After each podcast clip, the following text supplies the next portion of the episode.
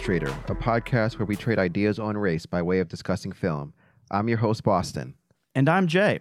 This episode, we will be discussing Tales from the Hood, directed by Rusty Cundiff in 1995. Spoilers ahead. If you haven't seen Tales from the Hood, pause this episode and watch it. Next episode, we'll be covering The Best Man and The Best Man Holiday, written and directed by Malcolm D. Lee. You can drop us a line at bostonNJ at racetraderpodcast.com. Check the spelling in the show notes. And make sure you subscribe and give us five stars at Apple, Stitcher, or wherever you get your podcasts. All right. And again, we are joined by fellow podcasters Mark and Chad from Scary Thoughts. Say hello, guys. Hey, Hello. thanks for having us. They were gracious enough to invite us on their podcast, doing an episode of us. Um, very proud of it. And I would like to say that Scary Thoughts was one of my personal big motivations in terms of how to uh, frame Race Trader. And um, I even took a class uh, run by Mark, who suggested the tools and mics that we use here to create ours. We're pleased to have you guys. Thank you, Scary Thoughts. Absolutely. Yeah, so Tales from the Hood. Was it you, Boston, who mentioned I, recommended I this? recommended it, and I can't wait to get Mark and Chad's take on it. Yeah, so we'll go alphabetical order. Chad, what were your thoughts?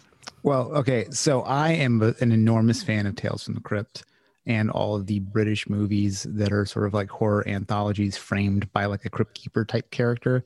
Like I just love that shit. And I saw this in the theater when it came out and really enjoyed it. And I'm from Louisiana, so the the David Duke character thing was hilarious to me in it because he had just finished up being, uh, I think, one of the congressmen at the time, which is super fucked up.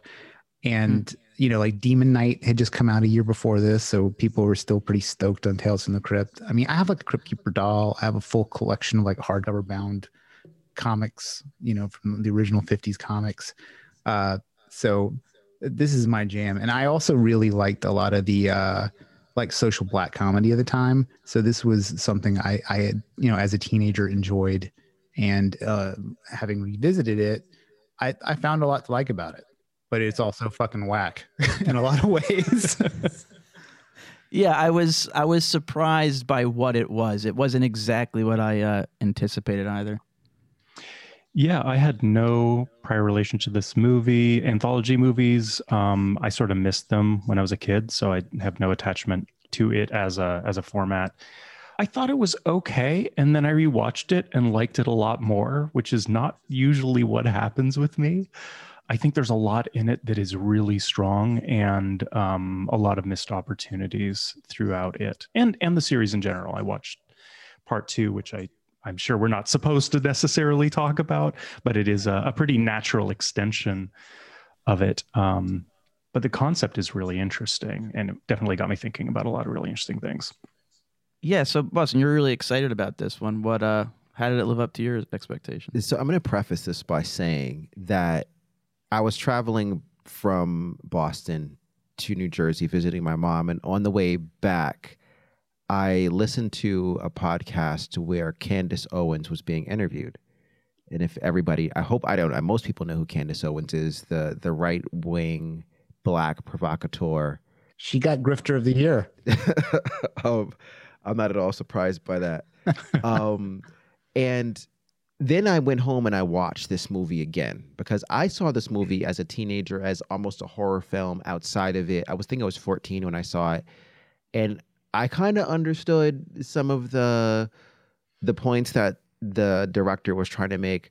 And the tricky thing with this was Candace Owens, when they asked her what was wrong with the black community, she had said stuff like welfare and fathers not being in the home and all these other things. So I see this movie and I'm like, is this a, a recitation of what Candace Owens was talking about? Is this movie like politics of respectability in some ways on steroids? Is this like like because it addresses race in the David Duke way, but not really structural race. And it almost asks black people to be responsible for their own behaviors, which I'm fine with. But in the context of this scary film, right? It doesn't outline the broader context of what's happening or what was influencing those behaviors. I thought the movie was a little it was a good movie, but it was a little bit of Bill Cosby's pound cake speech. Do you know what I mean? I don't think we were discussing the complexities of institutionalized racism as much as we are like mm-hmm. especially right now to the degree in the 90s. I think like this movie which I did enjoy as well suffers from that 90s heavy-handedness. Mm, I agree. Yes, yes, yes, yes. Yeah. like like it was really just kind of amping up the kind of shtick from the 80s but you know you replace the wood paneling walls with like glass coffee tables i don't know if that makes sense to you guys but um there's just some like some schlockiness to the whole aesthetic this movie though is it's kind of on par with the rest of its time like I, I thought of like well what other movies came out in 95 that were horror so demon knight which is like the obvious kind of flip side of this um, you had the one of the worst Halloweens, Curse of, uh, number six, Curse of Mike Myers. You had one of the worst John Carpenter movies, Village of the Damned. But you also had, I actually haven't seen it, but in terms of black movies, Vampire in Brooklyn and Candyman also came out this year. Both are great. Vampire in Brooklyn, like the preacher scene in Vampire in Brooklyn, is fucking amazing. I remember seeing Vampire in Brooklyn in the movies and, and really enjoying it. And Candyman is to this day to me one of the scariest movies. And really looking forward to the uh, the remake that should have been out by now were it not for quarantine. Right. But yeah, I just think in terms of messaging, I think its intent was pretty strong. And you know, it's weird because like it's very itemized. And so the only one that really addresses institutionalized racism on a very super not even like superficial, but just obvious level is the, you know, the KKK comeuppance piece. You know, I probably don't know uh, Tales from the Crypt as well as you, Chad, but like Tales from the Crypt has never been that sophisticated. So I feel like it makes sense that this wasn't either. But it was really good. Well, I'm, Like, I'm, Tales from I'd, the Crypt I'd have to push really back on good. Tales from the Crypt. Tales from the Crypt, I think, was like like this movie, like is doing a different thing. Like if you watch the old Tales from the Crypt HBO shows, they are so close to the comics. It's it to me, it's almost a little bit more like doing something like Mad Men. Uh, Tales from the Crypt was a little bit, although there was a lot of like schlocky elements to it because it was just so silly. And I think this movie picks up some of that, and like you really feel the horror anthology weirdness in the uh, the last one with the gang member in like the the laboratory. It's like straight out of Young Frankenstein. Like why? Why why make that weird choice? You know? Uh but yeah, I mean, I guess I mean, I guess I don't have to push back. Don't mean to push back so hard on the Tales from the Crypt thing. I'm just defensive about it. I fucking love it. Uh, the other thing, I think there were no like crypto racists at this time. They were out in the open. Like David Duke walked around LSU campus in a Nazi uniform and then was in the Congress. Like this is like Rodney King times when like all the extra racist people from the 50s were in charge and had raised the worst generation of cops. You know, like right at the same time, like the whole thing with the 7 5 precinct in Brooklyn is happening. It's just the heaviest level of like police corruption. I think maybe even amongst like the worst of the crack years, not like just there, it was really bad. And in New Orleans at the time, the murder rate was at the, off the chain. So, like, I feel like that Cosby respectability, like that Cosby conservatism, wouldn't have. It might have been like something that people clung to at the time, you know, like, and it, but it feels passe now. Yeah, but I think there was always that element of stop victim blaming. And this is a conversation that Jay and I have going back, you know, to our earliest podcasts and just in, in on our personal lives. It's the macro versus the micro. You know, at what point is Crazy K responsible for his own behaviors? And he says, like, and, and I think that was the hardcore convert convert scene where you know he's he kills the people and then he's brought down into that chamber and it's like what is his responsibility and how much of that does he actually control and that's the complicated thing because this is one of the things i found fascinating when i went to college i lived in a large dorm right? Um, that had about 700 people in it. And the dorm would have become the projects had there not been constant cleaning people through the building, constantly checking to make it clean. Do you know what I mean? The only thing that separated the dorm from the Marcy projects was the level of money and attention paid to it. And that's kind of how I feel when I see some of these films. Like, the, it's not that these black people are all degenerates and need to be responsible for their own behavior. It's just that there's not the proper attention paid. Mhm. That reminds me of something about the film in general. Is other than like the gang members, it's a pretty middle class film. Like it's it's mostly not in the hood or anything like that. You know, and the, you can make the Mhm. case that the, that the black cops are professionals, and you know, like uh, especially the KKK comeuppance. It's there's a lot of like leadership characters that are black.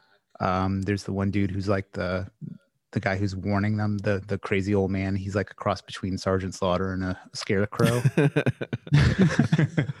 like he's he uh Overacting. yeah, oh I mean and not, there's no one in this movie that's not overacting. Yeah, I mean very yeah. I mean seriously. and that's kind of what's awesome. Like the fucking mortician is so great. Oh yeah. Like just such a cool character. Uh Well, I, I feel that Donald Glover may have taken from that Mr. Simms character when he was thinking about uh, Teddy Perkins in Atlanta, Oh, interesting. Yeah.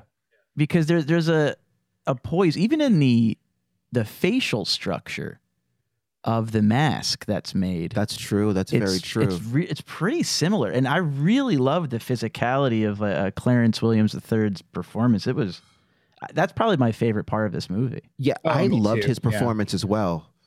Yeah.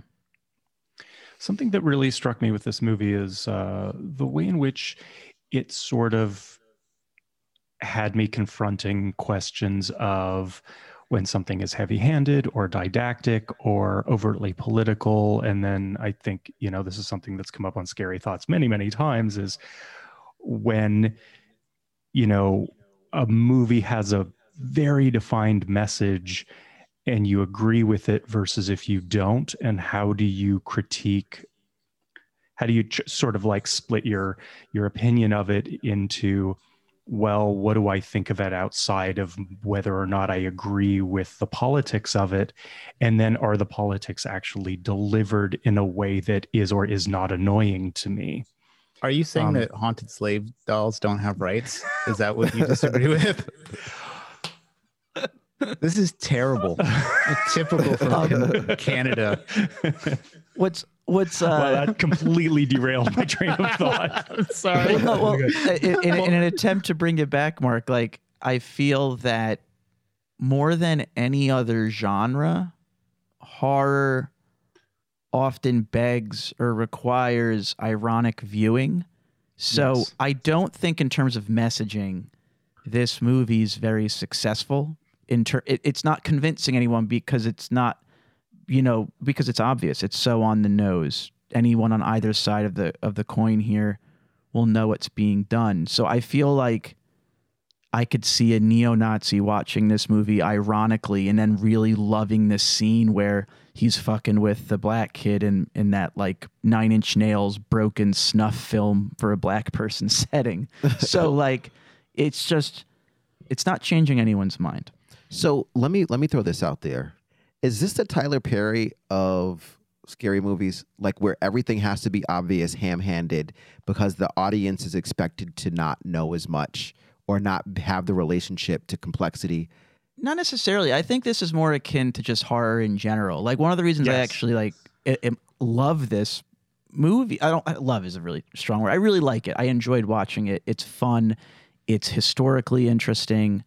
Uh, there's a lot to love about it. But I think the experience in which I assess those things is as much in common with every other horror movie I take in.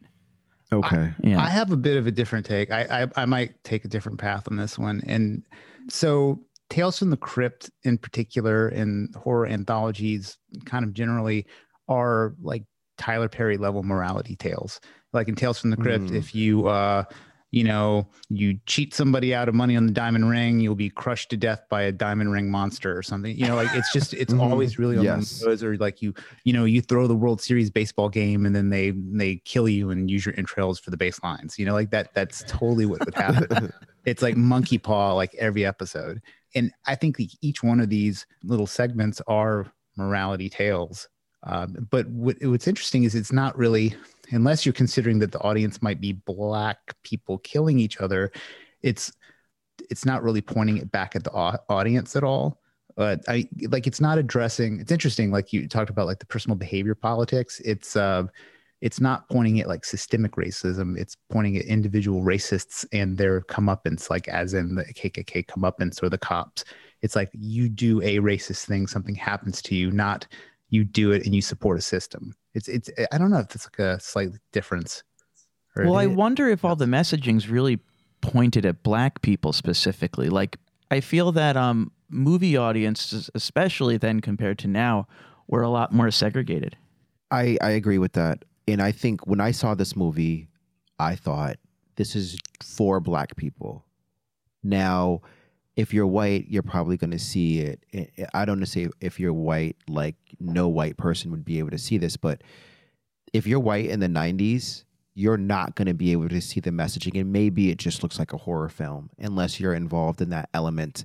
But if you're black, that's these are very poignant messages that they're talking to you about gang violence, drugs, all these things are literally on the road to will bring you to hell. Stop doing this stuff. Or you're destroying your own community. You're selling drugs to your own people. Stop. Eh, that that was the message in the 80s and the 90s to black people. And it, it proposes that if you just stop doing this, the world would be fine. Do you know what I mean? Like if if that the cop in Rogue Cop Revelation, had he just stood up, Martin Moorehouse would be alive. No, that's not what would have happened. his whole career would be fucked. Exactly. Like- and he might have gotten killed too. Yeah. You know, it, it proposes, it supposes all these things that if these things happened, this would have been right. The good thing I liked about Tales from the Crypt is there was somebody who wanted more than they were supposed to have. And that kind of led them down this place. Like, but you always knew who the person was who deserved it. Mhm. And this, it's asking this whole community of people, like, these thing is happening to you because you're not taking the responsibility for yourself. And like Crazy K deserved what was happening to him. It never begs a larger, like, maybe we should be um, asking these larger structural questions. Sure. I what I was thinking of when you brought up the the idea that this film doesn't really take on structural issues is that this is kind of going back to what we were talking about earlier, but you know, it it is in part in the pejorative, but like it's a cheap, shitty, fun horror movie. Like a lot of other cheap, shitty, fun horror movies that I spend most of my time watching, right? And Yeah. and sometimes they're ham-fisted with political messaging sometimes they're simplistically moralizing sometimes they're just cheap thrills but they almost never successfully take on anything very broad or complicated. That is that's that's a rare gem. And so and by my saying this i'm not excusing that. I'm not saying uh, we, we're asking too much of of a movie but rather it's almost in keeping. It's almost on par with other low budget horror movies from the 90s that it's just kind of going to give you a one dimensional moral not unlike a Tyler Perry movie. But although it doesn't take on things with too much dimension i think that the thing that it does i don't know about successfully but it is not just this is bad person is punished. There is a, an interesting context to these stories that gives it um, some of them a little extra dimension that uh, maybe some of the tales from the crypt stories wouldn't necessarily Well, yeah, it's kind of like um, it's exciting when something knows what it is and expresses it well. And I think I think like Tales from the Hood, it it knew what it was doing. the director is like explicit about how you know he wanted to make something that was something you know, and then you know having Spike Lee involved at this time is itself saying something. Yeah, he was in school. He was in School Daze, I think, with him. Yeah, he also I think he wrote Fear of a Black Hat, Yeah. and I would I would love to know which Chappelle shows he uh, wrote on, Twenty three episodes, though. Apparently, like a ton. according to IMDb. Yeah. yeah, One thing that I think is interesting, just thinking more about the complicated backdrop to these stories, sort of adding the dimension that maybe it's missing with its messaging, is that um, in Tales from the Hood 2, which is a far How was inferior, it, by the way? It's it's a it's it's an inferior movie. It's actually uh, I, I almost switched it off. It was uh, the exposition was really obvious. All the caricatures are amped up even more, but the storylines are maybe better. They're actually kind of interesting and complicated. You know, the the storylines in Tales from the Hood are kind of like racist politician is attacked by dolls that are reincarnations of slaves of his ancestors. Like it, it's pretty it's pretty easy, but the the stories in Tales from the Hood too are like actually kind of weird and complicated, but then unfortunately they're they're delivered in a, a very one-dimensional way. It's too bad. Well, it's weird because like the framework that this movie exists in, it's easy to see how that framework can be successful in something like the Chappelle show, which was taking the piss out of all these one-dimensional stereotypes. And this is doing a similar thing. One thing that's pretty great about this though in terms of the horror canon is I have to say like harrowing crucifying Jesus, pretty badass kill.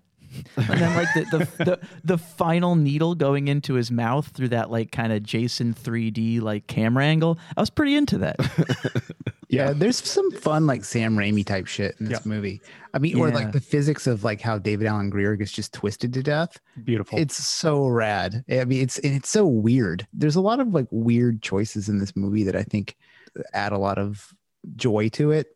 Yeah. That whole boys do get bruised with David Alan Grier was just weird in general. Like I didn't understand, but the mom coming on to the teacher, it was one of the ones that really had no real message. What are you talking about? Domestic violence. That's a bit. Like, I'll- I mean, I don't know if the message. Is It has a theme for but- sure, and it's Yeah, the it's a one- theme. the- it's the But it theme. it, yeah. it doesn't attack race. It's not about racism. It's No, about that's apparently the most personal story to him. Like uh, domestic violence is like something he really wanted to tackle. And I also thought like it's a cool. Uh, I mean, it's it's it's so obvious. It's it's so like Saved by the Bell or whatever you know, like kind of messaging. But the more you know. yeah, it's one of those. But you know, I don't know. It was fun to see David Alan Grier as a villain. Yeah, he's Yeah, it was- pretty scary. Like I love when he comes. He in was. He comes in with that. Op- he just like p- open palm strikes the kid right in the grill, and just like he doesn't even just slap his girlfriend. He like punches her right in the fucking face. It's Yeah. so gnarly. He beats the teacher's ass. Like the the choice of him it kind of reminds me of the uh the Peter Fonda choice in was it uh, Once Upon a Time in the West or which which spaghetti western is it where Peter Fonda was like this you know beloved actor and then Yeah. in the first scene of this western he's in he just shoots a kid dead like and it was like it was this big shock in Hollywood Yeah, that Yeah. their darling would do something so awful. Um, it sort of reminded me of that kind of gesture because uh, I, good I, casting. I love too how he like just so like you know he's such a good guy. He, like brushes the mom off. It's like that's Ice Cube's girlfriend from Friday. She's hot. You're a teacher. You got nothing else going on. I felt like the scene was more aligned like with what I would have seen in a regular horror film. which was nice to see. It's See, kind yeah, of like exactly. it's like what you said often on the um podcast in terms of like what'd you call it, like something uh, trauma porn. Yeah. Or- yeah, where it, it's just nice to see black people just being people. It was a nice to have that variety. I think amongst the others. A really interesting interview with the director, writer director, whose name I can't pronounce either. Uh, and he was talking about that segment, and the producers wanted, I guess, the beating as originally shot was quite epic and went on like, you know, too long, uh, very purposefully. And the producers insisted that he cut it back because um, you know, they just felt like it was too uncomfortable. It was just too much. And he was like, well, no, that's the point. You know, it, it has to go on long enough that it really sinks in that this is horrifying. And he brought up that uh, they had test screenings where, um, as happens, um, during that scene, teenage kids would like laugh when he's dealing out the violence. And, um, you know, and he had, he has some theories about why that happens and you know when you're when you're someone who potentially uh, grows up in the midst of violence uh, laughing as a way of not letting it have power over you is a just reaction or a valid reaction rather. But he was saying it, it was a shame that he couldn't keep the scene as long as he wanted because those kids can laugh but if the beating continues and continues and continues the laughter stops and he he felt it like it got to be at least a little longer. But see, but, what he could have done though is mm-hmm. Rock Did They Live and had it go from being hilarious to uncomfortable to hilarious again. I don't know about that. well, that's just Andy Kaufman logic, but I see what you're saying. it's um it's interesting because a similar phenomenon happened with Menace to Society two years prior. Um, it was mentioned in the Champs interview where Moshe Kasher is talking to one of the Hughes brothers, and um, Moshe Kasher is saying how he remembers his entire friend group, like predominantly black at the time, in Oakland, just laughing hysterically at the Korean shop owners being murdered. You know, it's like misery loves comedy. I grew up and it was funny. Like I don't know why. Like this is so bad. So Jay, cut this from the podcast. I don't know. um, We'll be the judge. What's love got to, What's love got to do with it? Oh, with Ike Turner oh. beating the crap out of Tina Turner. To this day, you hear "Eat the Cake" Anna Mae in rap songs. Right. Do you know what I mean? Because and, and that "Eat the Cake" is when he beat her up at the coffee shop and beat up a friend. I've seen a million more drag shows than I have room in my head for. And uh, a very, very common theme in drag numbers is uh, the tragic heroine and uh, often violence against women as the narrative in the drag number. And this, you know, stems from something like, let's say, Mommy Dearest. You do a Mommy Dearest number, right? It's all about abusing child abuse and uh, violence against Christine. And drag numbers often have a redemptive quality, but there's also something about queer men enacting perhaps their own childhood trauma on stage by embodying a victimized woman. So there is this way in which it, it, there's some othering going on, but there's also identification going on, and and the act of laughing at perhaps your own historical suffering that can be a really redemptive part of uh, a culture's creative output. And it's a way to it's a way to adjust to the trauma. Like mm. if you're like if you're constantly surrounded by it then you're not threatened by it if you find it funny. It's a survival mechanism for sure. Yeah absolutely. Like you know the scene in menace to society when um Caine's cousin gets murdered right? Like, and they have to choose between whether they want to leave the person or bring him to the hospital and they have to leave him on the ground. And they're kind of like well that that whatever is dead. He's dead. And that was like the biggest joke in college. Like people would watch that scene and laugh.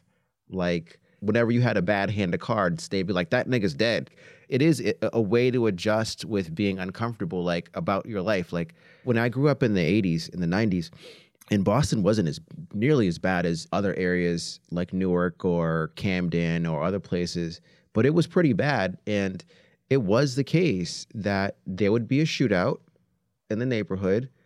You would run inside, wait for the shooting to stop, and go back outside and play again. Do you know what I mean? That's yeah. just what it was in the 90s.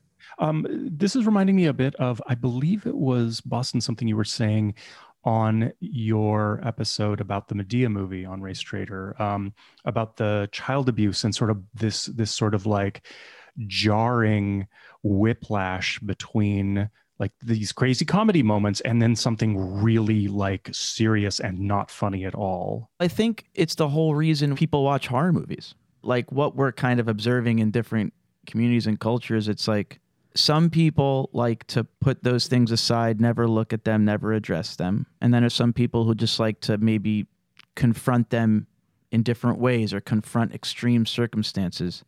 I just think it's it's a very normal behavior that's seen it at different levels. It, it's a way we understand things.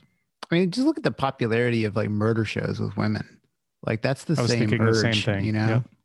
Yep. True crime and wi- women, the women audience uh, portion of true crime audiences is It's like seven to ten. yeah, it's considerable.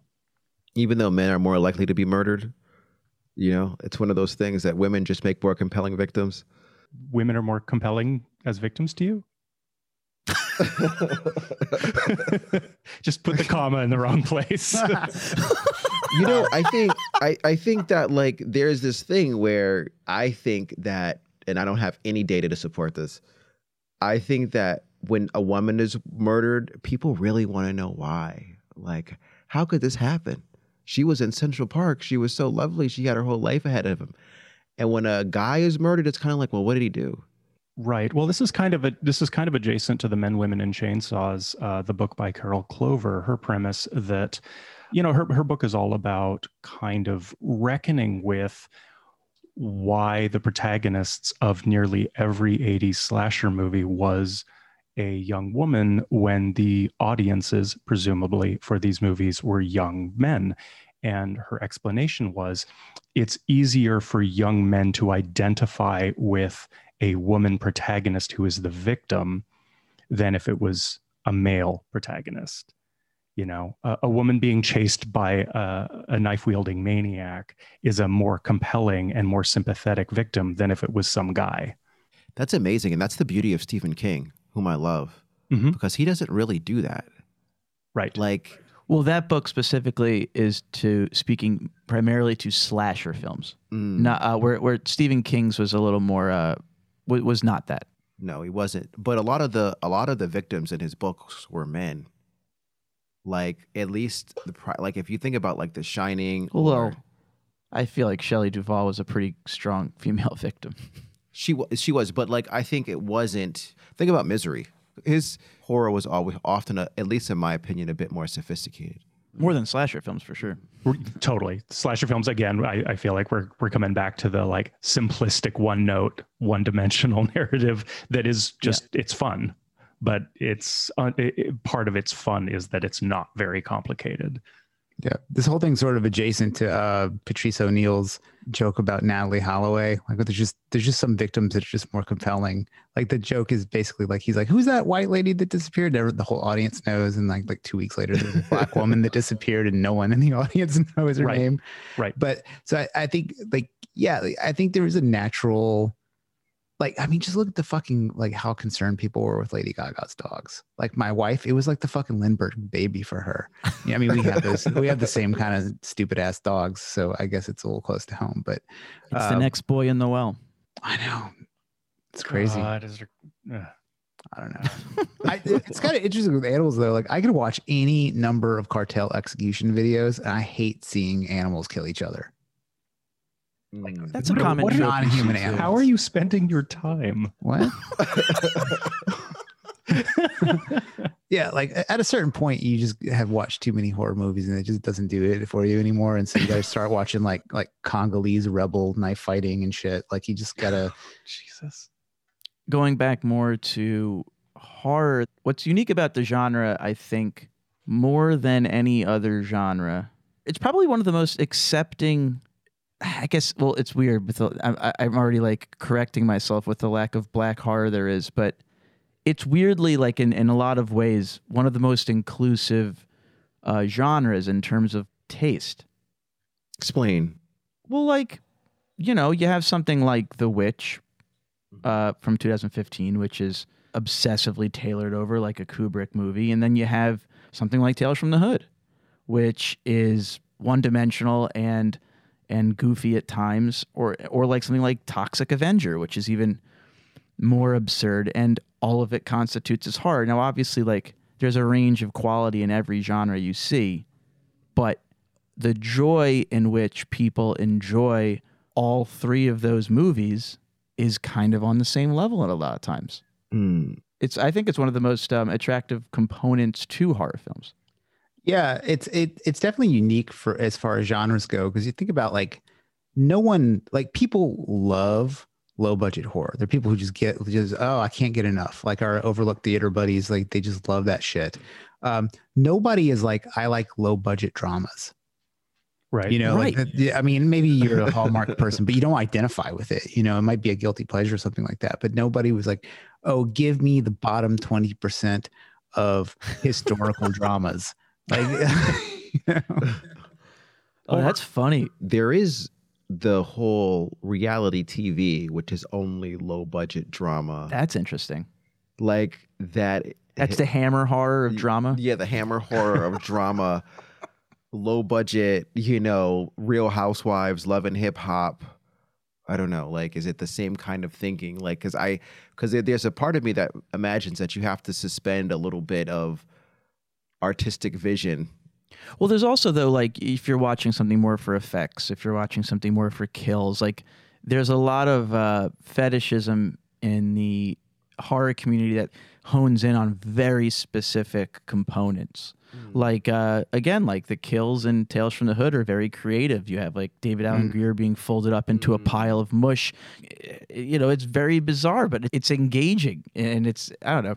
It's uh, Mortal fun. Kombat finishing him moves kind of thing. Well, hundred percent. yeah, I like that. I like that. That's yeah. interesting. There's, there, I think there's like maybe some Marshall McLuhan stuff here too, like about the medium. Cause up until probably the internet or you know, downloading movies, you sort of had to go out of your way to like seek out horror. Like you would have to go to a place and get it. And, you know, maybe like not every blockbuster had the rad shit. So you'd have to go to a specialty store. So I think there's like a culture that grew up around horror that wouldn't have grown up around like more of a passive entertainment, like, uh, like reality television. Like it, I- I think like reality television is so mass and horror, even though it is universally loved, is, is more specialized. Yeah, and I'm also trying to think: do other genres have anthology movies, or is that primarily a horror convention?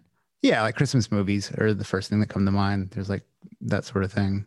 I mean, I don't know if it's the same way. Is like where there's a host, like a and then- host. Yeah, I guess with the host. Yeah, that's a good point.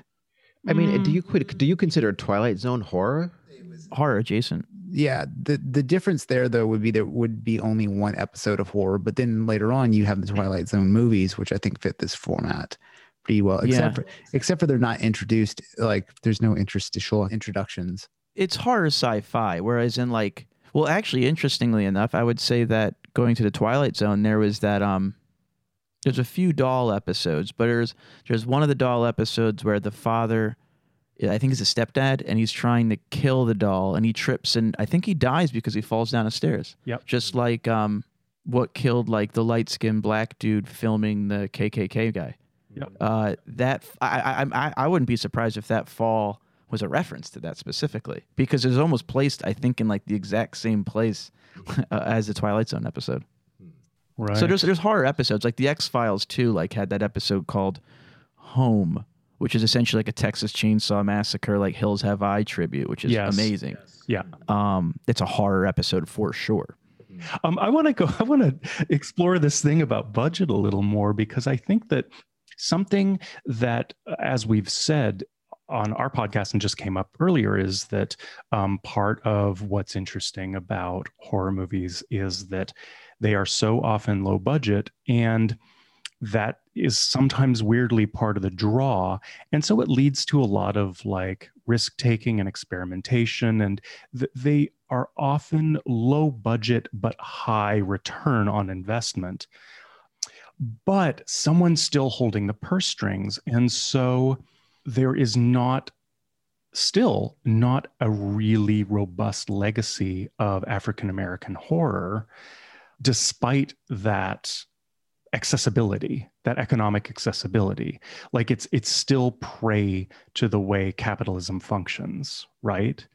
Yeah. it's sort of implicit in my my my wandering is that like well wait why aren't there more black horror movies?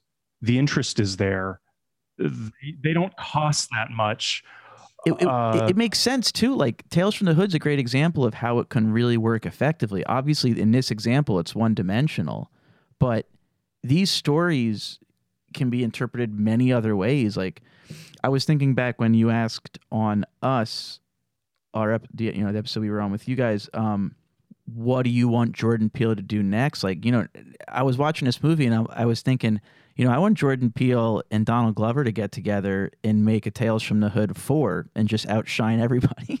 Yeah. you know, um, you Boston, you made a comment on the Us episode as well, saying that maybe the reason a lot of black people, in your experience, don't fuck with horror much is because you know there's they have enough trauma they're already reckoning with. Except for the fact that like horror has always been a way in which trauma is expressed, and I think this is a really good example. I think black people could benefit tremendously from the allegories that horror provides. So there's a couple of things. Like black people are very spiritual and there are things that they don't play around with. Like I was watching The Servant, Apple TV's uh, M Night Shyamalan TV show, which I actually really like. It's it's there's a lot of issues with it, but part of it is like, is this lady like an evil spirit, or is this lady like one of the protagonists? And the reaction from the people that I were watching it with who were black were like, we don't play with that kind of thing. Like if it was an evil oh, spirit, Oh yeah, like we're not messing with it. It's not coming in the house. there's like, not going to be a black exorcist. There's not going to be a black exorcist because black people are leaving. Like, do you know what I mean? Like comedians that to- have told this joke a million times, but it's so true. Like black people think they hear gunshots and start running. Like the black thing for self-preservation, whatever that is, because you always feel like you're in danger, like to run away from danger is so strong that it just makes horror films up and their current just unrealistic to black people. Well, then explain the connection people have. Like Menace to Society has gunshots constantly through it, but that like is one of the most beloved black films in the '90s. That's because it's depicting something that black people are very familiar with. Gotcha. I think the reason that Get Out was such a successful movie and it's so like well acclaimed in the black community is because the horror really wasn't that they were taking out this man's brain, right? The horror were that these white people pretended to hate us but really wanted to be us. And that's something that, oh yeah, that's kind of what we always thought. Whether that's true or not, do you know what I mean? Is something different. And I think like the the benefit of being white like is you you can have these abstract concepts and really run with them and and I don't just think that black people just see things like that's not really gonna it's not really gonna happen I'm buying it hmm. you know, I, I would say I, as a white dude, I probably know like a, a larger than average number of black people in my personal life and just friends, just from working in hip hop club and being from New Orleans. And all those dudes love horror. Like they fucking love it. So I, it, it's, I'm trying to think of, I don't know. it very well might be the case that like there are like a number of black people that like horror films. When I grew up, Candyman was the only one that I felt like people really watched and for whatever reason, horror just and maybe it's just my niche community in Boston. It never really was a big part of it. Now, we we watched Freddy Krueger, we watched Jason, you know, we we did watch those things, and maybe there's just not enough of us to to make up the kind of numbers that are just going to go out and watch. Well, I, I wonder if just because you're not being seen in it, like it's more an issue of actually representation be, than than like people being way too religious. Because listen, like both of my parents are super Christian, and they would they they have not seen and refused to see The Exorcist because they believe it to be too real. Like I, I obviously that those communities exist across all races. Yeah, that totally makes me think what I was about to say is um I wonder if it's like maybe even a consequence of like Boston, you know, like you know who's fucking superstitious? The Irish. Like crazy superstitious. And uh like my dad's Irish, right? Like Irish Catholic and I grew, went to Catholic school and stuff and like talk about some throwing salts over the shoulder people, man. Um and I wonder if it just like permeated like the, the city, you know, like And you're also talking about New Orleans, and New Orleans is very much a horror. Like Louisiana is very much voodoo and all the all the like the the the David Duke character in the movie. I did they say, but I, he was in Louisiana, wasn't he? So yeah, I'm glad we're hitting this point because I did want to talk a little bit more about like David Duke and the experience of David Duke in Louisiana and the whole deal. So so the character in the movie that Corbin Bernsen played is named after is named Duke Metger. And um, it's a kind of portmanteau of two racists. Uh, there's David Duke and Kurt Metzger. And Kurt Metzger is a fucking Nazi. Like when people talk about like, oh, this guy's a Nazi, there's not Nazis like that anymore. Like there might be, but like this dude would go on like Phil Donahue in a fucking SS uniform and like and just you know be exactly what you think he would be. You know, now it's like, you know, maybe the stage looks like a rune. I don't know. Like it, it's just it, it's more crypto if it's there at all. But uh so these were two like like nobody thought David Duke wasn't a racist like when he was elected to Congress. But in he was in the Ku Klux Klan. Like it wasn't like he had excuses. It was just like yeah I'm not with that organization anymore.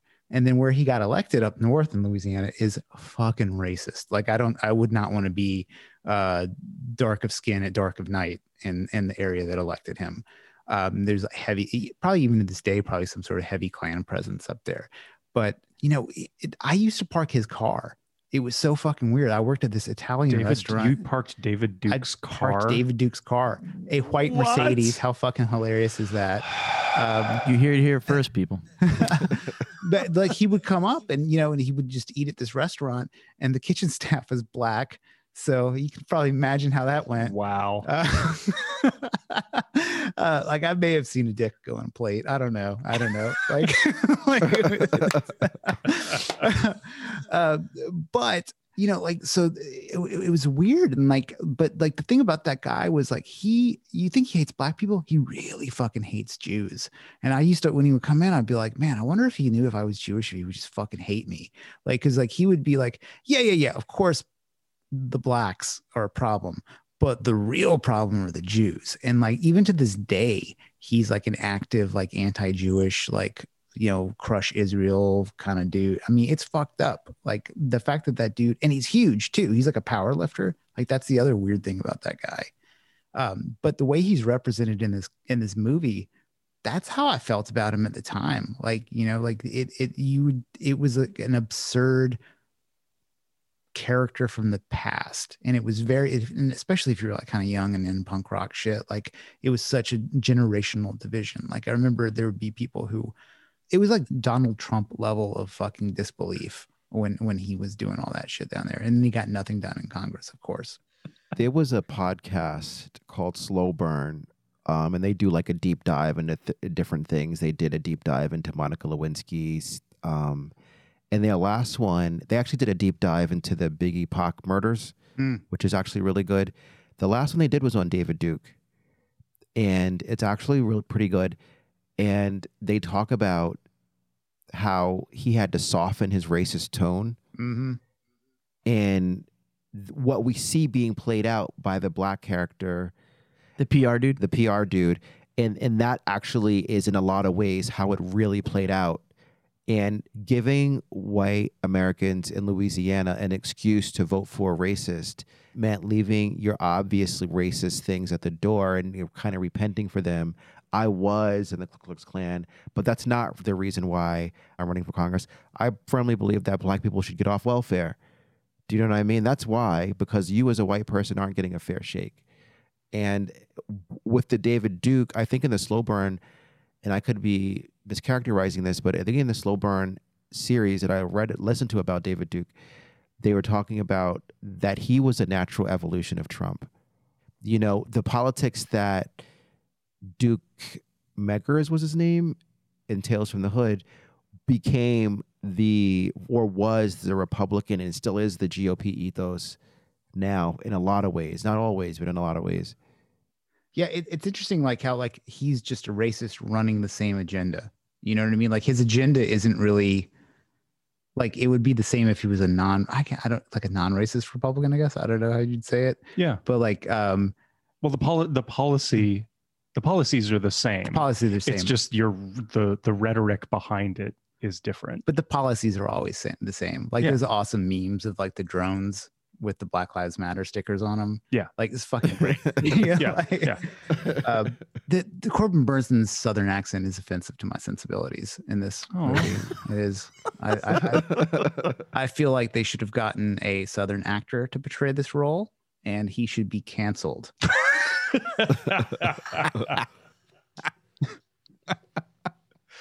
Yeah, the, Um, the thing. Uh, the- the anybody thing on was- Twitter get that started for us? I, I was really surprised. You know, what's interesting, like in, in the dialogue, was the very first part with the cops. I was like, nobody's dropping any n bombs. Like he, when he was like, "You can't murder a that citizen." Like if like Tarantino had written this, like citizen wouldn't have been. The you know what I mean? yeah. And when I was watching Yeah. it, like up until like it got to the the KKK part, I was like, man, it did. Is this like one of these like you know like respectable like we're not going to use the n word kind of things? And then like he comes on, I'm like, nope, nope, and he actually has is. all kinds of interesting variations in the phrase. Uh, I'm going to tell you that he used the word niglet, and we've used that ever since that movie. Like black Oh. people have used it. I have I've heard it, They've internalized niglet. and I it, I could not. I had never heard it before. I actually even went. I, I, That was the Trying- first time I think it had ever been said, niglet. I was like, wait. So- like sometimes sometimes racism is so amazing. Like you have to stop. Like and uh, that is just a funny thing to say. sometimes shit's sorry, just funny. You know what I mean? Like, Yes. Because it's so fucked up. And w- what's weird though is like, I, I kind of, I, I'm glad you said the word, so I didn't have to. or I was trying to decide is is it is it enough of a variation to like be acceptable or not? Because it's not really used in the power way. Anyway, so we're past that. So thank you, Boston. Um, He took one for the team. but I was curious about the etymology of it. I was like, it is I'd never heard it before this. I was like, you know, the, you know, where did so then you're thinking about like, oh, what's the responsibility of a black writer to not introduce something to the white vernacular? yeah. Oh yeah. Like it's That's it- interesting. Yeah, I mean, it, he has no responsibility. Clearly, I'll, I'll, I'll he gets a pass, you know. But yeah, that that phrase, it, I think, was born from this movie. It Uh, was like people started using it. Like there's sometimes where racism is so perfect that you just have to be Yeah. in awe of it. I will also add, I've never heard a white person say it. Hmm. I've That's only, good. I've only ever heard. yeah, that's that's okay. Well, I I've heard like adult men like disdainfully say it to kids that are like walking by, like being like stand by, you know, just kids going by. Like I remember like little kids that would try to get into the club. Like I mean, kids like 17, 16, like the bouncers. That would, that would be their term. really? Yeah, yeah. Huh. Yeah, there was a weatherman, wh- white guy, who got fired because he said it's going to be such and such or Martin Luther King Day, right? And he had said he must have, he it was a Freudian slip. He must have said it so much at his house that and that's when you're like, wow, that's pretty. That's so racistly clever. Do you know what I mean? Like there's some things that just enter the vernacular that are just so racistly clever that you got to give the racists their props. You know, I mean, like there- sometimes just like, sometimes just like a terrible rip is a terrible rip. Like like for example here, uh, what what's his dude's name? Shaun King, the activist guy. What about him though? Well, like people call him Talcum X. Yes. It's fucking hilarious. It's amazing. like I mean, it just is, you know, and like like I, I I won't comment on whether or not I think he's white or not, but he's done some good work and he has done some terrible things. So we'll just leave it at that. But Talcum X is fucking hilarious. That is hilarious. That's hilarious. I mean, that's it's also like that. It's such a like I so there that Patrice O'Neill uh, documentary just came out on Comedy Central, and I haven't had a chance to watch it, but I've Oh. heard a lot of people make comment on it. It's And about of- time. Yeah, but one of the things they say is like it's sad that he's gone, but it's also sad that that era of comedy is gone. And it, like people would just rip on each other, and that's kind of how I grew up. I never heard it referred to as like the dozens, but that's what people call it. Like at the hip hop club I worked at, you had better not come up with a fucked up shirt, a weird haircut, uh, off-color Nikes, any of that shit. Like if you would, you, like the whole idea was like gray man style, just come up as neutral as possible. The biggest mistake I ever made showed up with fucking dreadlocks one night. Jesus Christ. No, What? you. what were you thinking? Yeah. And then I remember this guy Kima, who was just like kind of the heart and soul of the uh, strong arm of the bar, was just like, "You look like a motherfucking voodoo doll." And I was like, "Ah." I was like, I don't know if that's cool or not. he's like, he's like, it's not cool. Go the fuck inside. Was that before or after you purchased a Sepultura record? Uh, I had already owned the Sepultura album in high school. Uh, Chaos AD was amazing. Um, Absolutely. but you know, I, I, you know, I got to the Bay Area and started putting my dick in some hippie girls, and that's what happens, you know. Gotta remind me. I was in I was in Jamaica once, and there was this white guy with dreadlocks there, and I just remember people would yell, "Hey, Maxi Priest!" at him. I don't know that. Oh, if you can picture Maxi Priest, that that's a nice dig. Uh, Oh, for man. me though, I mean, I'd make it a joke about the hippie thing. It was more about like I love like Skinny Puppy and Nine Inch Nails. Yeah. Nails. So like my reference for dreadlocks wasn't It was like just personally wasn't black. It was filtered through like you know like it came in through reggae came into punk, punk came into industrial music. So obviously that's where it came from. But to me, I was just like, you know, ogre looks fucking cool. Like Yeah. and post-apocalyptic. Like that's exactly what my hair would look like if I was riding through the wasteland. So let's get to it. you know? yeah. Which it's That's- not. that's hair hilarious. Did not take to dreadlocks at all. I can't remember, Jay, if we had this conversation on the podcast or off the podcast, but we were talking about how black people are not allowed to have triggers. You know, like, because if you Oh, have triggers, yeah. then people are going to go after you. We didn't call it the dozens until there was this book called The Dirty Dozens, and I don't really know, but where like that whole thing came from. We would probably say something like he's capping on you or he's whatever. but, like, yeah, same. I had never heard the dozens until people started referring to it as that like in a hipstery way. And I, I don't know. Yeah, and if you had a flaw or anything wrong with you, then you would be talked about so badly. And the, the thing is, but you had to learn how to hit, hit back in the same way. They referenced this in Atlanta when the kid committed suicide because he had the fake shirt on. Know- yeah. like that's like how bad it would actually get though like that was like in atlanta that was like realistic like if, if you had fake stuff on or if you had anything wrong with you then they were coming after Well, you it's probably one of the reasons uh, Patrice O'Neill and Paul Mooney, who are kind of like kindred spirits, never got big. Mm. Um, I mean, Chappelle found Paul Mooney so ruthless that uh, he like just let him riff randomly. Like, there's deleted scenes on the Chappelle Show DVDs of like extended cuts of Paul Mooney just randomly riffing, and like Marc Maron has a really funny uh, observation on Mooney of like, oh, I I get what you're doing. You're making white people feel as comfortable as possible until they fess up.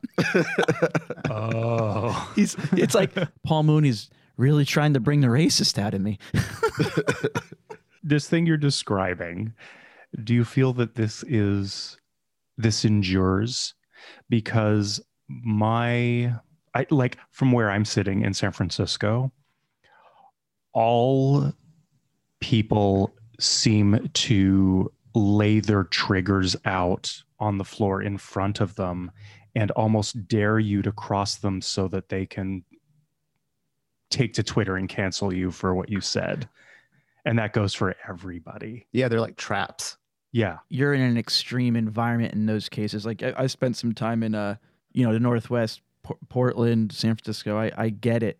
Uh, I think it's progress. You know, progress has weird ways of showing up. I, but w- in terms just of Chad like, and I are shaking our heads in total disagreement. that is I progress. Well, no, no, no, no, no, no, no. Hold on. hear, hear me out, though. Like, it's kind of like cultural backlash. I don't think that co- specific component is good, but it is due to the progress that is made that this bullshit is happening. right. Like, you can't get that sad reality in which I am not co signing, just for the record here, and also have JPEG Mafia in the hip hop community in some form. Right. Yeah. What I'm hmm. looking forward to, Like, future, Everything has a cost. yeah. What what I want to have happen is that eventually you can make fun of your transsexual friends' lopsided tits, and it's not about them being transsexual; it's about their lopsided tits.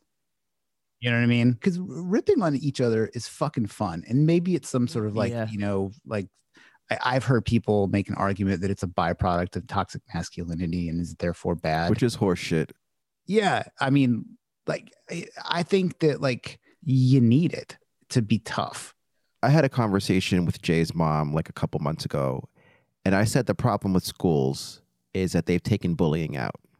This, and I make this argument on the Uh, I- I podcast. i agree i agree But I I, think I that- don't know that I agree. I want to hear more. So so I went on a trip with my wife's nephew. Like let's say he's like 11 years old. And the kid was like a complete wuss. And like he would do weird things like we got him some funnel cake and they put it in a bag and the bag was warm So in public, he's laying his head on the warm bag of funnel cake. And I said, this is why we need to bring bullying back. Like, Bullying hasn't been removed, it's just shifted dynamic. And right now, bullying is primarily oriented around shame. Yeah. Yes. The bullies are the teachers now. and it's virtue signaling it's like this twitter backlash thing you're talking about because i i can't stand like the argument used against our time which is everyone gets a trophy like that's that shit doesn't even fucking exist Oh, oh, yes. Oh, it does here. It literally does in San Francisco. Yeah. I swear to you, this is real. how would you i guess define that sentiment like what's an illustration of it that you see in san francisco specific That everyone who participates gets the same award no matter whether they try hard or not, because effort is hierarchical, because rewarding um, people who are better than things than other people just shames the people who aren't as good. So everybody gets a trophy,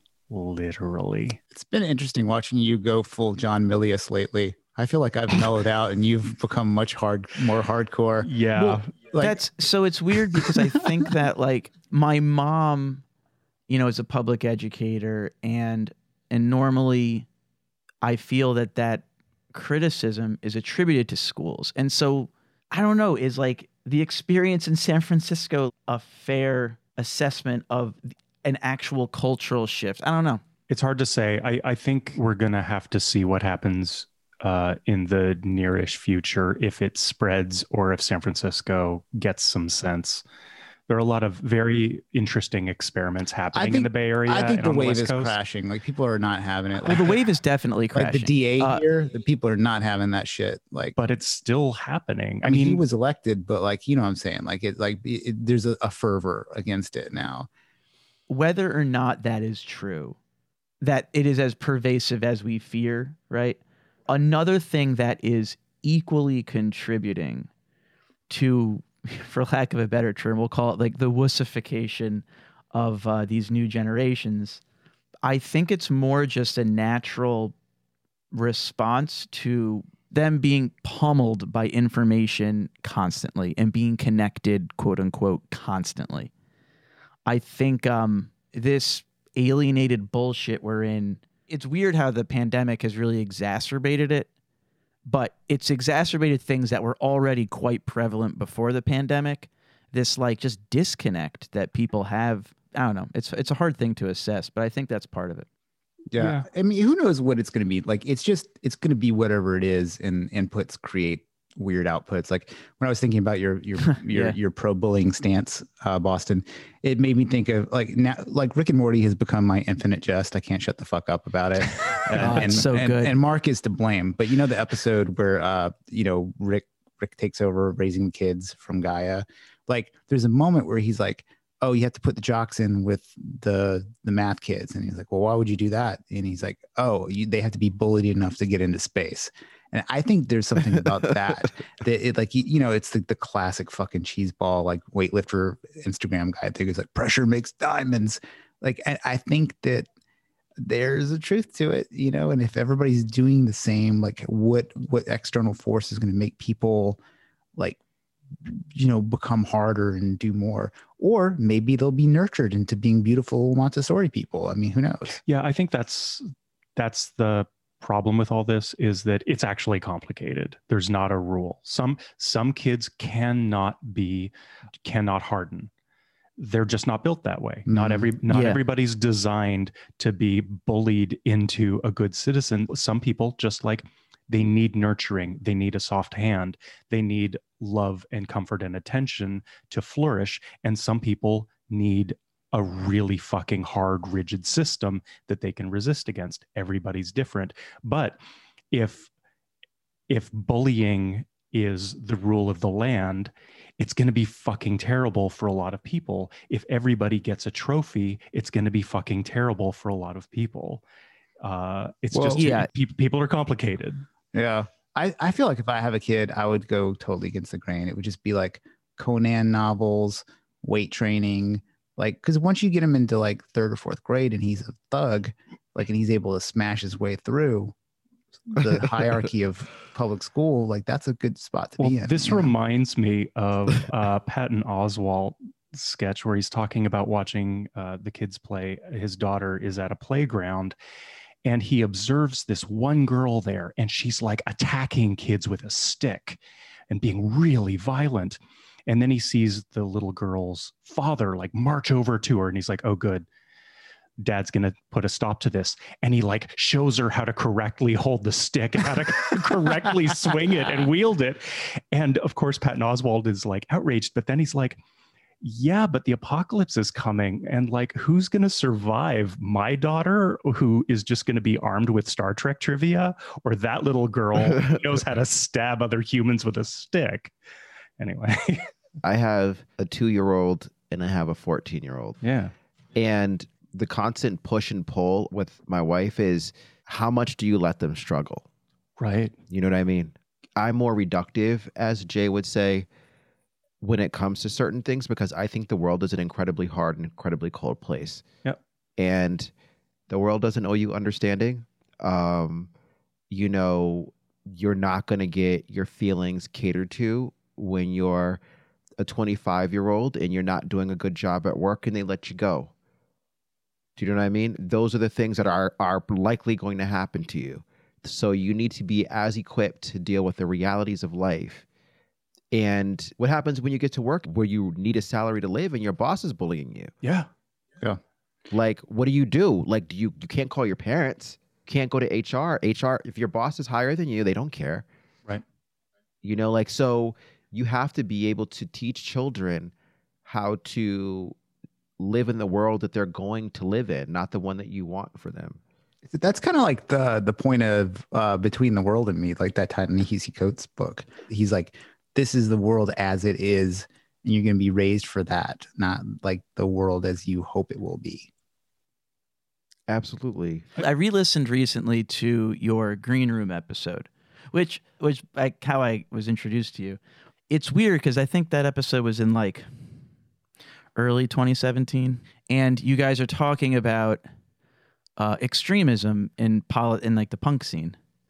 And there's a really great line I think Chad you said to Eugene about how um, there's a lot of people now that are trying to operate under the fact that violence doesn't exist. And everyone needs to know that violence exists in this world and will never go away. Yes. And it, that, it's a very important thing. Yeah. There's a lot of lessons to be learned. You know, it, it's Bill Hicks was one of the most important people in my development. However, I think he maybe framed the concept of fear as too much of a negative. Mm. And uh, life isn't always just a dream or a ride. And sometimes you, need to be shook. Yeah, it can work for you. like Josh Barnett, the UFC fighter and somewhat philosopher. Uh, he he was telling this story on his podcast with Lex Fridman the other day, where he was he knew a very high level fighter, I think in Pride or something like that, who was terrified before every fight, but he was like smashing people, and he hated the feeling of being afraid. So he went to basically like a cognitive behavior therapist and a hypnotist or something like that, and uh, basically worked out his fears. And the next time he got in the cage, he got fucking smashed. Like it, it was something about like, and then afterwards he was like, "Oh, I think that fear like was kind of good for me in some ways." Yeah. Um, That reminds me of uh, a friend a long time ago studied at this uh, very traditional Chinese uh, circus arts school. And the teachers there would, when you screwed up, they would hit you with a stick. And it wasn't some sort of m- martial discipline, it was basically so that you associate the feeling of fucking up with physical pain. Because when you're on a high wire, if you screw up, you could die. And you need to primally associate those two things. Um, Is a Pavlov's dog thing. yeah, yeah. I don't know. It's it's hard. You know, it's it's also funny uh, to. I, I have no kids, so this is very distant observation. But when I'm around young, really young kids who are like being assholes. You know, it's really funny. I would never shake a kid, obviously, but it is really interesting to see a body who is uh, still learning through their body and expressing frustration through physicality in a way that adults often don't. You learn to control that, but when you're a kid, you don't control it. So you'll like hit your sister, and it's not it's not the same kind of violence as an adult hitting their sister, you know? Not like David Alan Grier with that open hand. Draw a picture. Bringing it me, back. Bitch. Wow.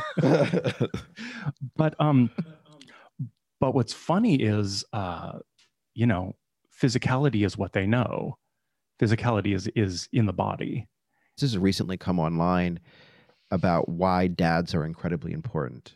The play element of dad is they learn as much as the nurturing element of mom.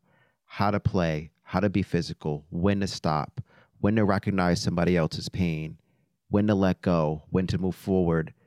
All those things are incredibly important. And what we're doing is we're saying that masculine element of growing up is not important anymore. You only need love. You don't need anything complicated. You don't need anything, you don't need any discipline. You don't need any pain. You just need to know that we love you and whoever you are is going to be great. And that's dangerous for people as they get older and develop. I don't know. Well, we're, I think what we're talking about too is it's just pendulum swing. Both sides have their own unique cost to them that aggravates certain components of the human psyche that's so fucking complex. So it's like finding that balance is really the thing. And I think it's swinging a little bit back. I, I think it needs to. I Definitely needs to. it had it needs When to my- absolutely Wh- when my oldest is she's in dance and i talk to her about competing in dance and i always tell her like the rabbit is not a virtuous animal right? Because the rabbit can do no harm does not make him virtuous. The virtuous animal is the monster that chooses not to do harm. Do you know what i mean? Like Mhm. you have to be willing to be a monster sometimes because it helps you and it gets you through your competitions and you have to know how to turn it off. Well, it's the same way a good friend knows how to tell you to shut the fuck up when you need to stop talking. exactly. Like but there cannot you cannot raise something to not harm you that's not a good individual right that's a flaccid individual that's an individual that's incapable of doing anything for himself you know you have to raise these things that know how to measure when they're in trouble and how to get out of it for themselves I have been thinking of a way to tie this back to Yeah. Tales from the Hood for Yeah. some time now, and I think we just move somewhere else. um, you know one thing we didn't talk about that i was thinking about is how how often in this film there's some sort of thing that happens that demonstrates demonstrates art becoming life or life becoming art like almost literally like the little dolls are on the painting and then they become real life. And the the cop gets sucked into the mural. And like it happens a few times in the film. And uh you know the the little boy draws the monster and crumples it up it, it- it's it's it's i wonder if uh, how intentional that was it's there's so many references to like the story becoming real or this this piece of imagery becoming real there's a very voodoo element to it, like voodoo element Mhm. to that. Like that's a very fascinating way to look at it, where you can manipulate some kind of reality through the through some additional medium, like a doll or a painting or something like that. in uh, Hardcore Convert, you had the pretty stark imagery. They went pretty hard on that imagery in the uh, Hardcore Converts uh, bit, where he's kind of getting Clockwork Oranged, and um, you know, but you had you also had the imagery there, kind of reflecting back on the person. yeah that scene's interesting because it's one it's so heavy handed you know it's like here's white people that are racist killing black people and here's black people killing people. What's the difference? But then as a viewer you're sort of enjoying deaths and then watching these real deaths. Like so it, it's it's sort of like a for a viewer it's like a little confusing to take it in you know because it's like oh are Yeah. you are you know because some of the the filmed shootings in that scene are kind of silly and you know they look like goofy and then but next to these lynching photos th- th- those are so horrific it's like yeah I, I don't know that it totally works like it didn't work for me Oh, it definitely doesn't. And then there's like the weird kind of sexual angle in there that doesn't have any like place really, which is kind of weird. And the mechanism of the chair and like why is it spinning? It's a shame because that whole uh, thread, I think, visually speaking, has some settings that could have been done really great work, but because of its like narrative purpose, nothing's really done with it. It, it was almost like, um, yeah, Mark Romanek, the director of Closer. It's like Rusty Cundiff like stopped over his house. He's like, "Hey, do you have all the props for that you used in Closer? I'm making this this short," and then he like used them and didn't know what to do with them. Yeah. Yeah, it definitely had to feel like like they were walking around the back lot at Universal or whatever, and we're like, "Well, this is still up." You're like, "Oh, great," you know. Yeah. the white supremacists that Crazy K meets, around that time, there was this document. It was like this essay that was written, and it wasn't really clear if it was written by the Klan or if it was written by like a black person. And like it was saying, yeah, like it's almost verbatim what the guy was saying. Like, yeah, you know, keep killing yourselves. You're doing our, we don't even have to come to your house and lynch you anymore because you guys are doing it yourselves. Like, Where was it circulating? this is a funny story. So I had my cousin had given it, me a copy of it, and I, and I, and I was trying to find out where I could find it, um, but I just can't string together the proper Google search.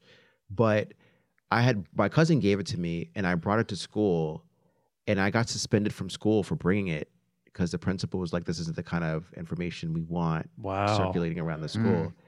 It, but it was this like one page like essay about how black people should keep killing themselves because they're doing the Klan a favor, and he he was just that character was just the voice of that essay that was circulating around that time. Interesting. To quote Mark, what else? Would you rather fight a 15 foot slave or a hundred tiny doll slaves, and why? I mean, this is just Hmm. the you know large horse, small horses thing, just reframed inappropriately for this film. Do I have a baseball bat in either scenario? Well, you can choose. Basically, it's like, do you want to Well, he fight had a a, bunch of shotgun. yeah, Well, there is in uh, Tales from the Hood too. The first story is actually a doll that is about 12 feet tall. See, there you go, right there. It's Yeah. canon. Yeah. and actually, the, the main doll from uh, that segment in the first movie is in it. Mm. Yeah. Apparently, some of those dolls are also in Team America World Police. I love that. yeah, I read that on the Wikipedia page. yeah, it's pretty Yeah. solid. But I mean, but seriously though, like you, you're sort. I mean, let, let's take the giant out of it since that didn't happen in this film. Like you were surrounded by, I don't. Let's say a hundred doll-sized uh, creatures that want to kill you. Like, what do you do? What's your what's your move? You're in a mansion, just to give a setting. I'm pretty good with the baseball bat. I would probably go with the little guys. Plus, like, it doesn't seem like it hurts that much. Yeah, I don't know. I've always listened to your questions when you ask these things, and I never have a good answer. No, we never have good answers Yeah, either. We're just always problem. Um, I would probably want the bigger person because I feel like you could probably get away from the 15 foot slave. He can't hide. He can't hide. yeah, yeah. They were everywhere. They were Right. ominous. Yeah, you're driving And away. They, they pop out under the fucking brake of your car, like they. Yeah, run. they were in the limousine. Do you know what I mean? They were tripping people down the stairs. And for the life of me, I couldn't understand. I was like, like, what does it take for him to leave the house? And I understand the premise, like, like he's not going to be chased out of the house by a bunch of nigglets, right? I understand that, but like when they are when people are not appearing in the picture, like I just like why wouldn't you leave the house? Like I just don't Yeah. get that. Well, Or- that's but well, I, I'm sorry. I, the, the answer is right there because he's white. yes. There you go. There you go. That's not what we do. It's also early on. It like the the PR guy like is kind of pressing him on the house. He's like, "Why are you in a fucking plantation, bro? Yeah. like you're you know." You, and he's like, "But well, you know, because I'm white." Like you know, but I feel like to me, I maybe just because of my pedigree in these sort of uh, dark arts, uh, I immediately think, "Are these picture of Dorian Gray rules?" And I go and attack the painting. You know what I mean? well, he Like, hits it with the American flag. Oh, right, and right, it right, right. And it bleeds. She bleeds. bleeds, yeah. yeah, yeah. Well, the, the question you're really asking is actually it's a pretty deep question. It's like what what do you want? An enemy that you can see or an enemy that you can't? Right. And we actually ask this question in a lot of ways in our Judas and the Black Messiah episode, where like the waters have become so muddied in so many areas and solving these massive issues that have pervaded all aspects of our society is fucking really difficult to assess and strategize over against or you know and uh it's so yeah i guess i um take back my hundred dolls and i go by trying to attack the large one and just bust his kneecaps It also just occurred to me that with the smaller dolls, you'd never know when they were all gone. Like one big one, if you've dealt with them, it's over. But if it's like a hundred odd dolls, uh, for all you know, two years later, there's still like 12 left. Yeah, you got to. It's like a whole Puppet Master franchise after your ass. Yeah, Like, yeah. don't fuck up the count I saw that thinking like, is racism that serious? Jay, you and I have a conversation about this all the time. That you're gonna kill yourself, you're gonna work to your own detriment, and maybe and maybe that's another message that that's trying to send. Like, even when it's obvious that you should stop being racist because it's gonna save your life. Like, Well, does that speak? But but does his motivation speak to his hatred of blacks or his lack of instinct that his privilege took from him? hmm, that's a good question. I don't think racism is entirely well, especially now. I don't think racism is entirely perpetuated by hate. I think it's way more complicated than that. I think it's also like presumption and um, providing space and represent. It's it's a, it's so many things. It's not just hate. I think largely what we see is people, at least over the and over like was fifty percent of white people. When we talk about this in the 2020 election, voted for Trump. Um, and Trump is just an amalgamation of all these different racist people, and we all we've had the conversation offline about whether or not people voted for Trump only because he was racist. I don't think that's the case. You don't think that's the case. But there's something about white people attracted, th- those who were attracted to him, that were willing to go down with the ship for their whiteness. I think it's a lack of identity. I'm someone who's been fortunate to have a strong sense of self, and I've never understood anybody having pride in something they didn't have a choice in, which part of that's your heritage. And like, I'm not taking that away from other people. I'm just, and I'm not saying like having pride in it is inherently stupid.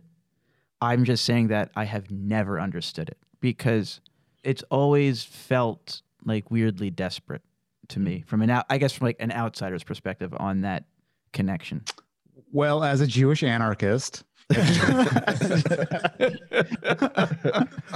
Well, I mean, Well, I'm curious to hear though, like, like, like Boss and I always have this dialogue from a black and white thing. Like, as fellow white men, um, Mark, Mark and uh, and Chad, I'm like, do you guys feel that way as well? Like, what, what's your take on that? Well, I I mean, I'm this isn't necessarily an answer to that question, but I do think it's interesting that uh, it is at the same time as the Trump era is the ascendancy of whiteness as an extension of identity politics. It seems to me like we've had that we've had this thing called identity politics that really sort of really started happening around the late 80s and it's kind of been coming in different waves ever since and it really is um, fairly recently that we have seen what happens when white america adopts the same strategies of analyzing social issues as identity politics had previously used, but applying it to their own ends.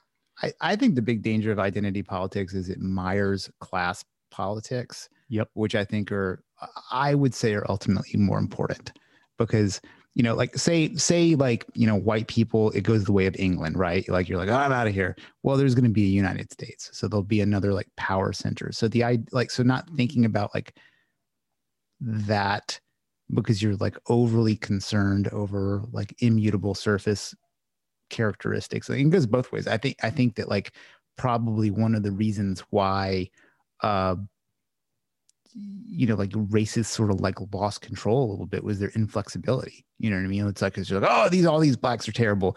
We're like well just go talk to a few and you're gonna uh, immediately know that that's fucking stupid you know? And, and it's like it's like holding on like trying to hold on to that like higher class just wrecked people. And then you just have a bunch of losers everywhere you know what i mean? Where all they have is my grandpappy was in the fucking Confederacy. Like, I mean, there's people out there like that. Like, that's it, you know, and it's a real nine volt kind of way of going through life. And I don't know that you can do anything about it.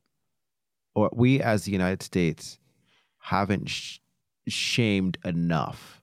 It's like, so, and I think I might have said this before.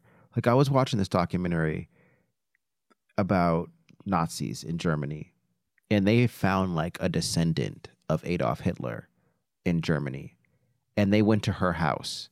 And this woman was so ashamed she wouldn't open the door. She didn't want to be identified with Nazism. She didn't want to know parts of Nazism, right? Like this was something that was terrible. She wasn't even alive when Hitler was alive, but she's like, I'm trying to put this behind me. Like Confederacy, Confederates in the South don't feel that shame. Like they don't feel like their people did anything wrong there's a component of that that is accepted. Like when I watched the Capitol riots, the, they were marching the Confederate flag through the Capitol building, which is like tragically symbolic, like because they couldn't do that in the Civil War. Yeah, um, that's that's a great. I saw that meme a meme like that, and it's such a fucking great point.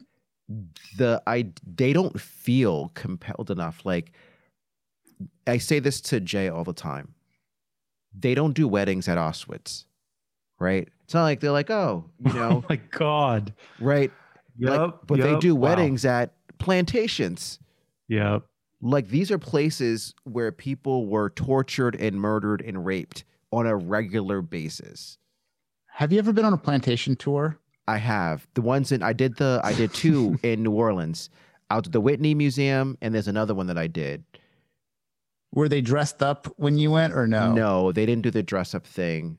Um, but the Whitney Museum is actually really good. I highly recommend it. It's really a, about a slave plantation that's focused on how difficult the lives of slave children were.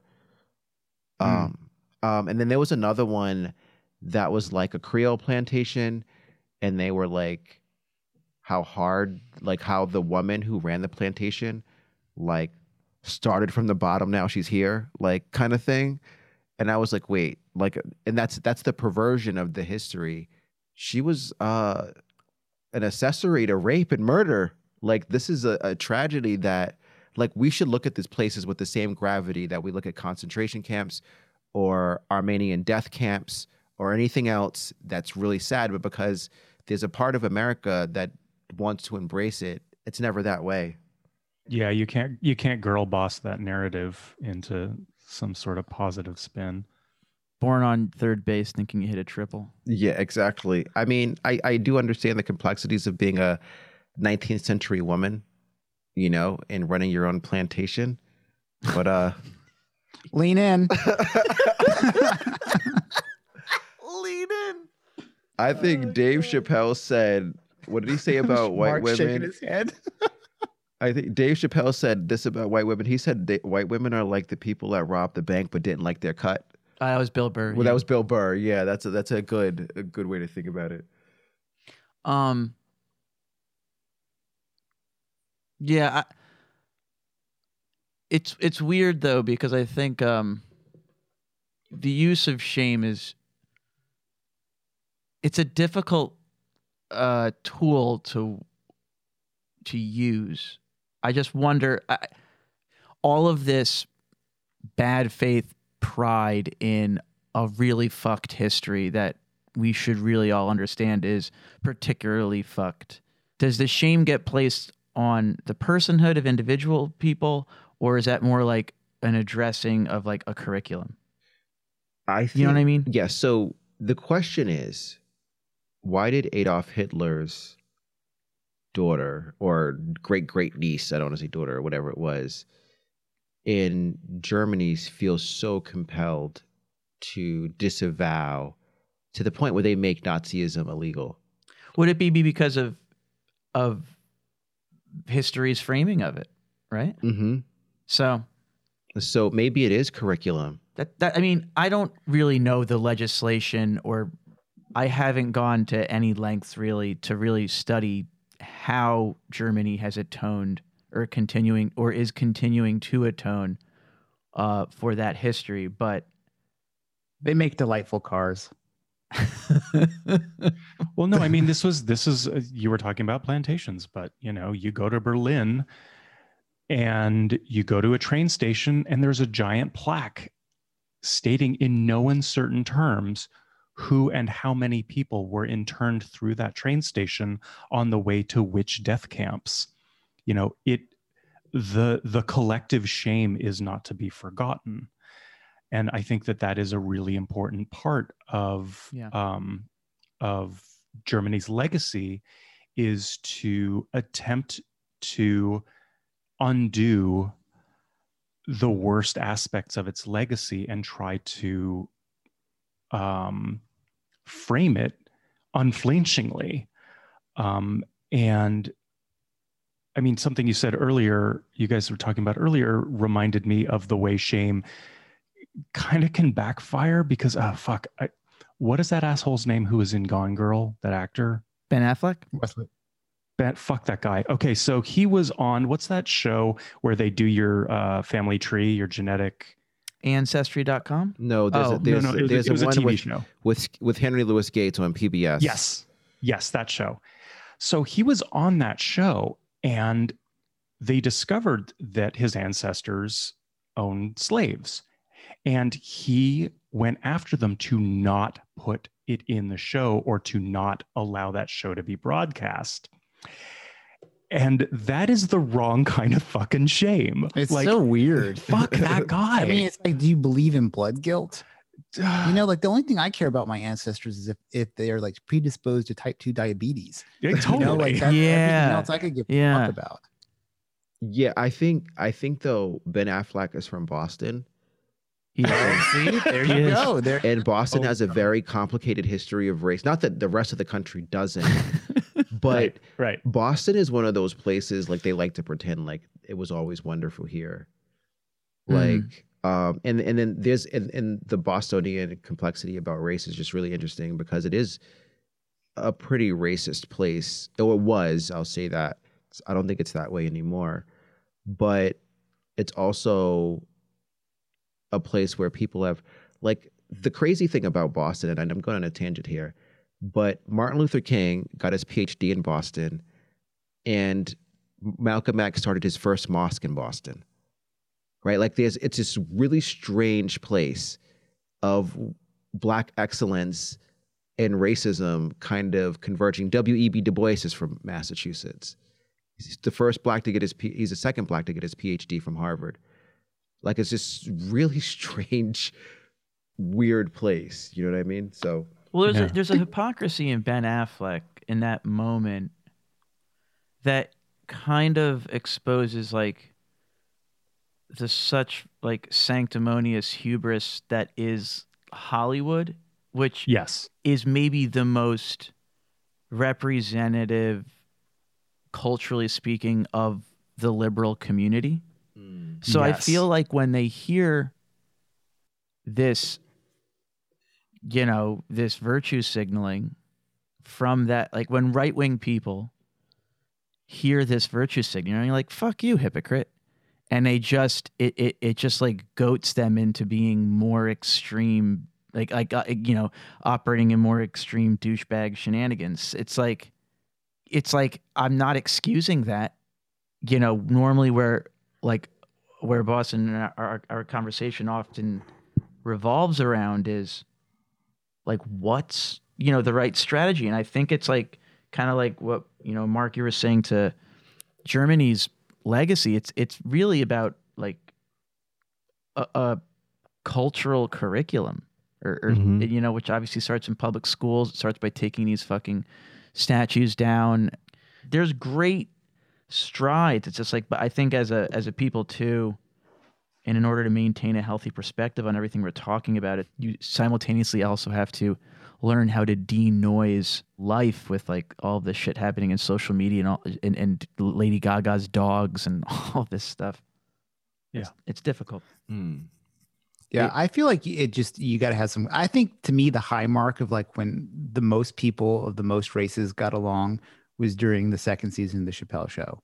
Like like that time, I I remember distinctly like thinking like, man, things are going pretty cool, man. This is awesome. You know, like and just in general, uh, maybe I was lulled into sleep by the Obama era or something like that. but you know, it. But uh, you know, like I'm being a little bit glib about that. But I think like you gotta like I think it's it's very interpersonal. You know, make friends with people who aren't like you. Like show up when they need you. Like just stuff like that. Like that. I mean, I, I've been super lucky to just by being poor and forced into the service industry, really like to, know a bunch of different kinds of people. And I, I think there's something really valuable to that.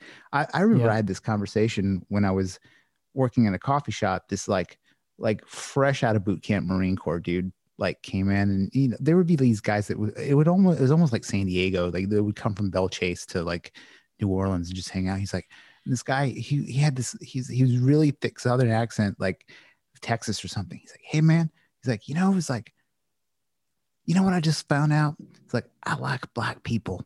And then he's like, I didn't know any until I went into the Marine Corps.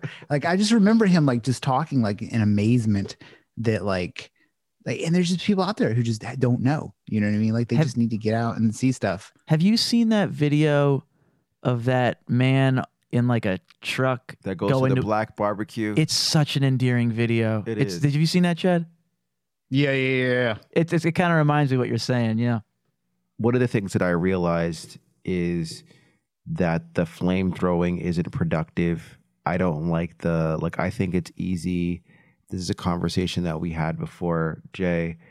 I think it's easy to call somebody a Nazi and say how bad they are, but I don't think that you really win any cool points by pointing out that Nazism is bad.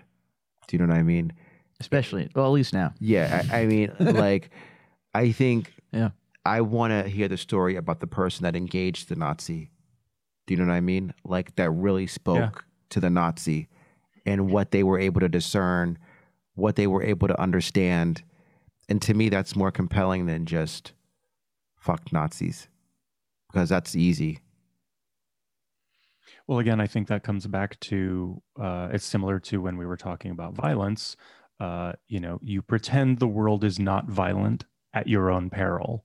Mm. Um, you pre- you pretend the world doesn't have a lot of different amazing people in it at your own peril. Um, doing the hard work of engaging with what's difficult in the world is actually the thing that's going to make it better. Not pretending that if you plug your ears and uh, tweet enough vitriol that somehow it's going to correct itself on for you. yeah. That's amazing. I, I that's think, not work. no. All right. I think, uh, I think we did it. All right. All right. Thanks as always. Is there anything that you guys have going on that you would like to plug?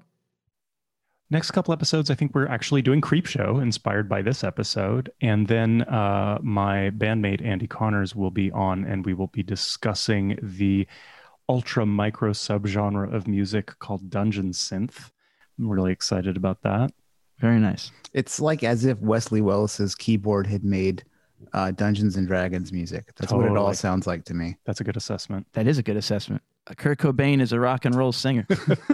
thanks so much for having us on guys i really appreciate Oh my it God. It's a yeah, pleasure. this is a great time. Good time. Again, drop us a line at bostonnj at racetraderpodcast.com. Check the spelling in the show notes. And if you feel so inclined, subscribe and give us five stars on Apple Podcasts, Stitcher, or wherever you get your podcast. All right, folks. Knee deep in the shit. Stay curious. Love you, Tayo.